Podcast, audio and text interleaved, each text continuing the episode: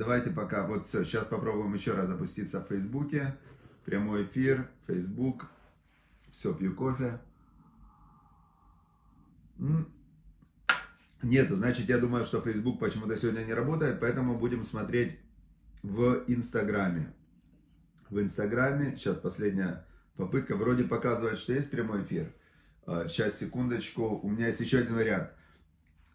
Никогда нельзя сдаваться. Даже если, мы учили это, даже если острый меч, острый меч лежит у тебя на шее, не переставай надеяться на милосердие Всевышнего. И вот я вижу сейчас, что Facebook, он разгоняется, разгоняется, разгоняется, разгоняется. Если прервется, у меня еще один есть вариантик с телефона зайти. Но я надеюсь, что все будет нормально. Сейчас в Фейсбуке вот загружаются все, кто хотели зайти. Они зашли. Все, у кого есть э, настойчивость, они зашли. Все, кто хотят расширить свои возможности коммуникации, могут найти а, платформы. Можете те, кто и в Фейсбуке, и в Инстаграме, поделиться страничкой в Инстаграме, на всякий случай, чтобы если в другие разы не будет, вдруг будет какой-то сбой с Фейсбуком, чтобы можно было всем зайти на, на платформу Инстаграм. Есть платформа Вейкра в Инстаграме, подпишитесь, пожалуйста. И у нас урок или там, всегда идет и там, и там. Но бывает, что где-то сбой. И обязательно подпишитесь на каналы WhatsApp и Telegram, чтобы мы после урока высылаем вам, высылаем вам эти уроки же, высылаем прямо в телефон. Хорошо, друзья, все, значит, и на этом мы продолжаем. Все, переходим, 24 глава, сегодня у нас 30 отрывок. Значит, в 29 отрывке мы э, изучили, что нельзя говорить про других людей плохо, и вообще лучше про, про других людей не говорить. А 30 отрывок э, царь Соломон переходит к важнейшей теме. Я даже на эту тему книжку написал. Я же Мишли прохожу не первый раз. Я из Мишли именно понял вот эту вот тему про лень, как лень она уничтожает. Вот сейчас мы узнаем, как лень уничтожает людей. 30 отрывок. Альздей иш ацель аварте. Говорит царь Соломон. На, над полем человека ленивого я проходил. В алькерем Адам Хасер Лев. И мимо виноградника проходил человека, который Хасер Лев. Э, Хасер Лев это дословно переводится, у него не, не хватает в сердце. Но мы знаем, что имел в виду царь Соломон под этими словами, что есть человек ленивый. Ленивый это тот, который не может свое животное тело поднять и заставить выполнять свои же планы. Это называется ленивый. То есть ленивый человек, который знает, что ему надо сделать раз, два, три, четыре, пять, у него есть план, и он не делает. Это называется ленивый. Теперь, а хасер лев, тот, у кого недостаток в сердце, у него есть план, раз, два, три, четыре, пять, но он про него забыл. Он про него забыл. У него в голове, у него буль, такой вот у него буль-буль в голове, и он все время там то там, он то здесь. Это называется э, не сфокусированный, рассосредоточенный и это два разных качества. Результат один. Человек не выполняет свои планы. Что он ленивый, он знает, но не может себя заставить сделать. Что он хасар лев, что он не сосредоточенный, у него есть план, но он забыл. Результат один. Значит, он не выполнил свой план. Теперь говорит нам в 30-м отрывке царь Соломон. Проходил я мимо поля человека ленивого и мимо виноградника человека вот этого несосредоточенного, безрассудного, вот переводят на русский, безрассудный, то есть он такой не может собраться. А, говорят комментаторы Малбим, он говорит, обратите внимание, используются два примера, поле и виноградник. В чем разница между полем и виноградником? Мы сегодня не понимаем, в чем разница между полем и виноградником, но в то время все понимали, что это два разных бизнеса абсолютно. Есть бизнес э, поля, когда ты должен его распахать каждый год, ты должен его засеять, ты должен потом э, выпалывать там разные сорняки, потом ты должен, ну там очень много работы, ты постоянно должен присутствовать с этим полем. Это скрыто за словом поле. Теперь виноградник. Не так, виноградник ты посадил когда-то, и он у тебя растет, растет, растет. И в принципе ты должен только вовремя там полить, охранять его и, значит, собрать потом виноград, что-то с ним сделать. То есть виноградник это бизнес намного проще, чем а, поле. Теперь он говорит, я проходил мимо поля ленивого и мимо виноградника несобранного, разобранного, вот этого вот безрассудного. И что я увидел? 31 отрывок говорит нам следующее. Что увидел царь Соломон на поле ленивого? В ине ала куло кимшоним. А, касу панав харулим. Вегедер аванав нераса. Значит, что он увидел? Увидел царь Соломон следующее. Поле заросло крапивою. И покрылась поверхность поля бурьяном. То есть сорняки, которые, которые они остались их корни. То есть, когда пахали, задача э, пахать землю было убрать сорняки тоже, да, вырезать их. Но тот, кто плохо пахал, остались корни этих сорняков. И когда начала расти у него вот эта вот полезная разная растительность, сорняки поднялись и покрыли сверху, и не дали этой полезной растительности вырасти, потому что они сожрали весь свет, сорняки забрали и все питательные вещества из земли. Увидел царь Соломон, что поле заросло сорняками, и, а, значит, Вегедера Ванав Нерса, а на винограднике, которого не надо было особо там сорняков выпалывать, но нужно было его охранять. Так забор виноградника, он тоже разрушился, потому что вот этот вот несобранный человек, он э, безрассудный, он даже не сделал те небольшие действия, которые надо было сделать. Он, он не подумал, забыл и так далее. Теперь, значит, что мы из этого для себя учим? Э, ну, понятное дело, что концовка, концовка вот этих вот ленивых, она одна. Давайте посмотрим, какая вот 32 отрывок говорит царь Соломон следующее. Вехезе анухи ашит либи раите лакахти мусар. Он говорит, я на все это посмотрел, обратил я внимание на вот эту вот всю картину, да, что поле заросло, забор разрушился. И что, какой для себя выучил урок? Какой выучил для себя урок? И дальше он объясняет нам 33 отрывок, как это все развивается. 33 отрывок. Мат шинот, он говорит, все начиналось с того, что немного поспать. Немного поспать. Мат нумот, немного подремать. Ночью, утром, когда человек проснулся, да, он еще чуть-чуть полежать, он думает, ну что, чуть-чуть полежу. Потом днем немного подремать, тоже ничего страшного, да. Мат, хибук ядаем, немного посидеть, э, вот так вот сложив руки, немного посидеть, сложив руки. Или шкафы, вообще полежать немного. Зачем сидеть, когда можно полежать? И что будет тогда, 3-4 отрывок? Уба,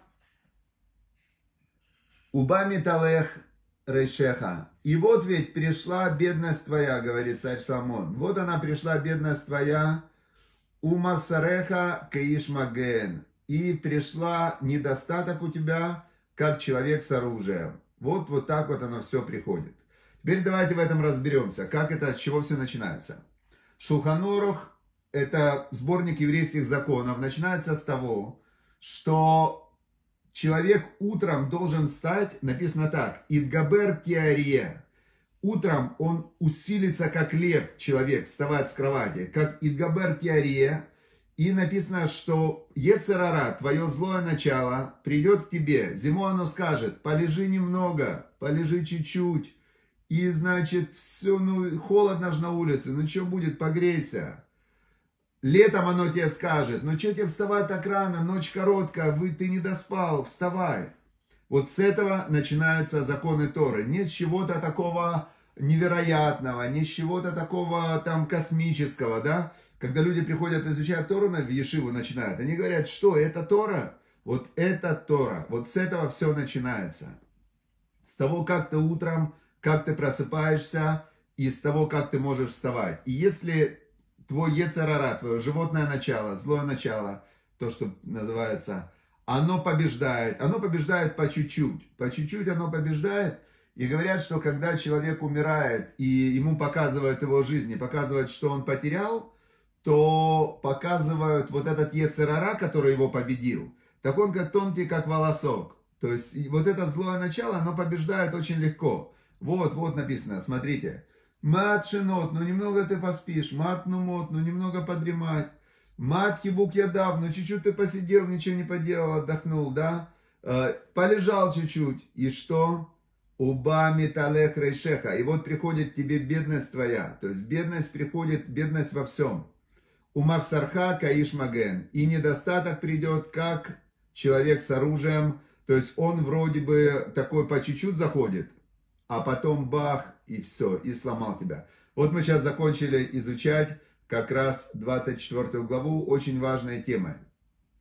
Теперь что с этим делать? Что с этим делать? А, с этим делать следующее. Нужно очень четко в себе различить вот эти вот две части. Есть часть высшая часть, интеллектуальная, духовная, человеческая. И есть у человека низшая часть, то, что называется животное, его начало, животная часть, нефеш баэмит. Нефеш баэмит это так и переводится душа животное. Кстати, интересно, что на иврите слово беема, беема, это животное. И назвали бегемота бегема. Да, бегемот это как вот это бегема, животное. И вот этот бегемот, да, он лежит себе, вот так ноздри высунул из воды. И вот такая жизнь у него, животное такая, да. И человек, который, который отпускает себя на управление своего животного начала, то есть вся его жизнь посвящена тому, чтобы удовлетворять потребности своего тела. Все. 34 отрывок. Давайте 33 еще раз. Давайте все вместе повторим их чтобы их запомнить, это прямо вот реально самый частый враг человека, самый частый враг любого человека, который мешает ему и изучать Тору, и служить Всевышнему, и выполнять заповеди. Это прям конкретно 24 глава, начиная с 30 отрывка, вот показывает главного врага. Альзде иш ацель аварте. Над полем человека ленивого проходил я. Валькерам адам хасарлев и над виноградником человека не собранного, не сфокусированного, бесцельного, без... Э, э, знаете, вот человек, который без цели, он по-любому не сфокусированный. Как может быть сфокусирован человек? На чем он может сфокусироваться, если у него нет цели?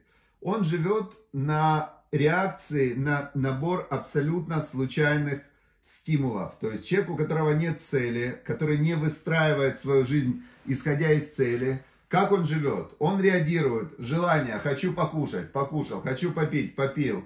Позвали туда, пошел. Позвали сюда, пришел. А, то есть вся его жизнь, она зависит от множества абсолютно непредсказуемых факторов. И у него нет ни одного системного фактора, это бесцельный. Понятное дело, что он будет хасер лев, он будет такой человек, который бесцельный, он будет э, безрассудный, нерассредоточенный. И что с ним дальше будет? Веине, Алла куло тимшошим касу панав харулим.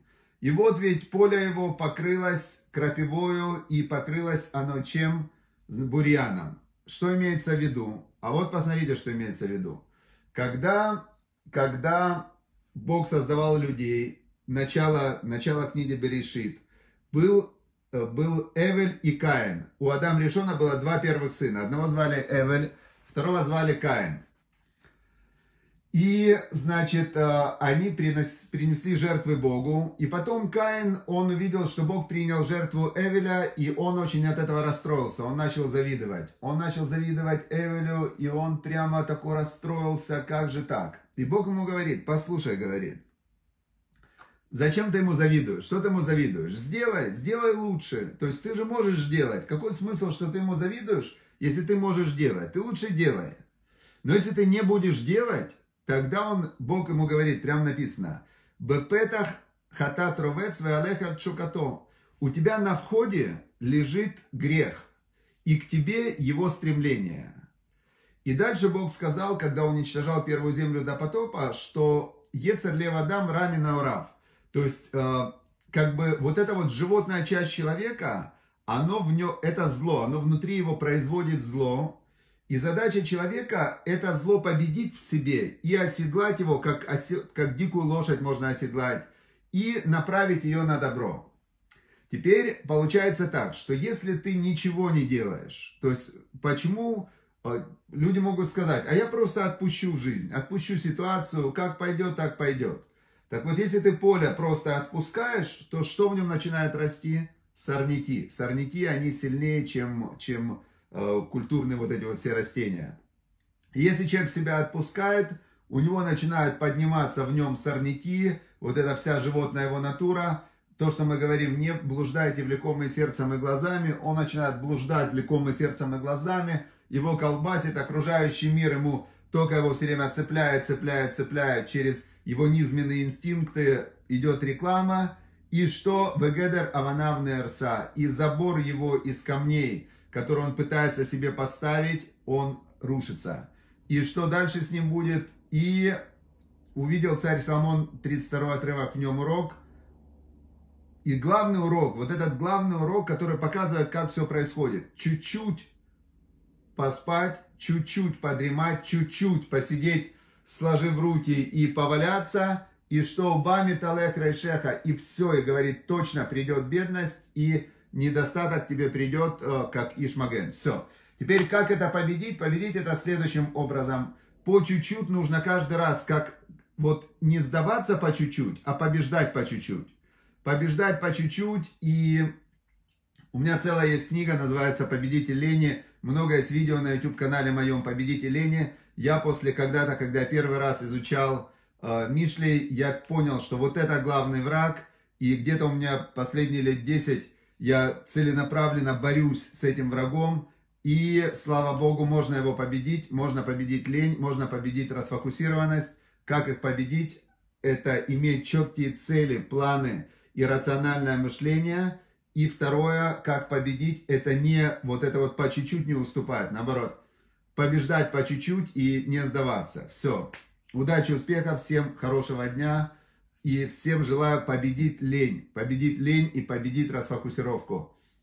Лень побеждается постоянным, как победой над телом, а расфокусировка побеждается какой-то целью.